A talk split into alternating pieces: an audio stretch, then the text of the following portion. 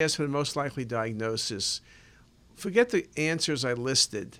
Look at the liver. The liver on the axials and the volume rendering is markedly cirrhotic. And then you see evidence, best shown on the 3D, of a two and a half centimeter hypervascular lesion. And if you look back toward the venous, you can see the lesion is there, or rather to the axial, the lesion is there, and there's some neovascularity. You have a cirrhotic liver.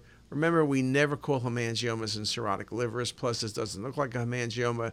There's no peripheral puddling. FNH, the neovascularity to the lesion is not FNH. And the hepatic adenoma, if this was a hepatic adenoma, it would have been a hepatic adenoma that became a hepatoma. Cirrhotic liver, you're always thinking about hepatoma. And in fact, this was a small hepatoma with vascular invasion.